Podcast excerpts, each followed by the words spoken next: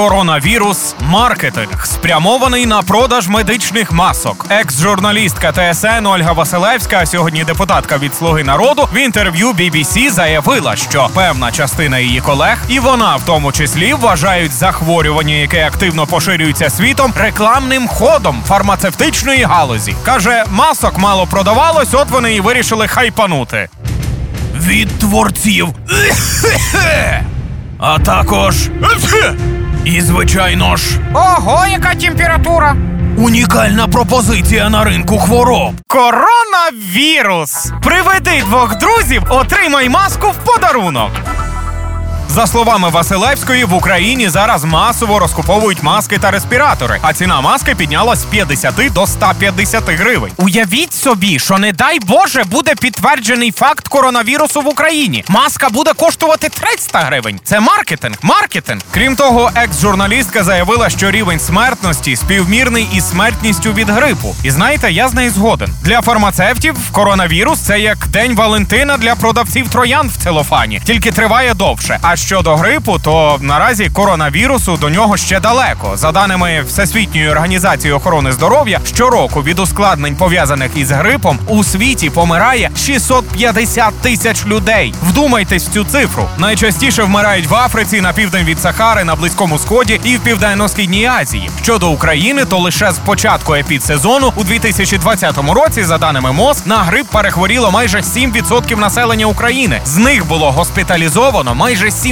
тисяч. Я розумію, легковажити коронавірусом не варто. Він і справді існує, і захищатись від нього потрібно, якщо можете. Головне, без зайвої паніки.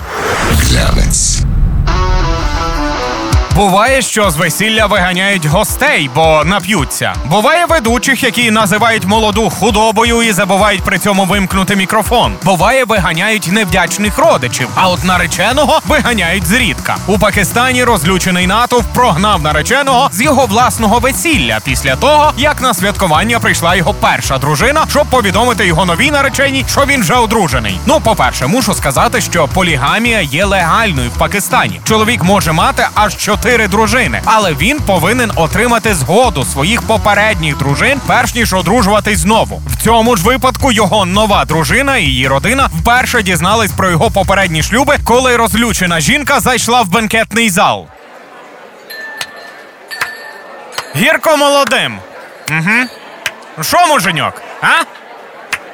Ви їжте, їжте, я з сином ненадовго. «У чому річ, сестро?» – запитав жінку один із родичів нареченої після того, як вона війшла в зал. Мадіха, а так її звуть, одразу перейшла до справи. Каже, «Він мій чоловік, і він батько цієї дитини. Він сказав мені, що їде в відрядження на три дні». Разом із нею був маленький хлопчик, який, за її словами, і був їхнім сином. І то ще не все. Виявилось, що той пакистанський жеребець має ще одну дружину. Тобто, то є третє його весілля. Саме друга дружина і повідомила першій, що він одружений. Одружується втретє. Вибух мозку. Що саме трапилось далі, достеменно невідомо, але туди викликали поліцію і почався конкурс «Вибий зуб молодому». Участь, до речі, брали майже всі. От вам і урок. Вирішили одружитись? Попередьте про це свою дружину. То був Глянець. Мене звуть Володимир Мельник. Усім па-па. Глянець.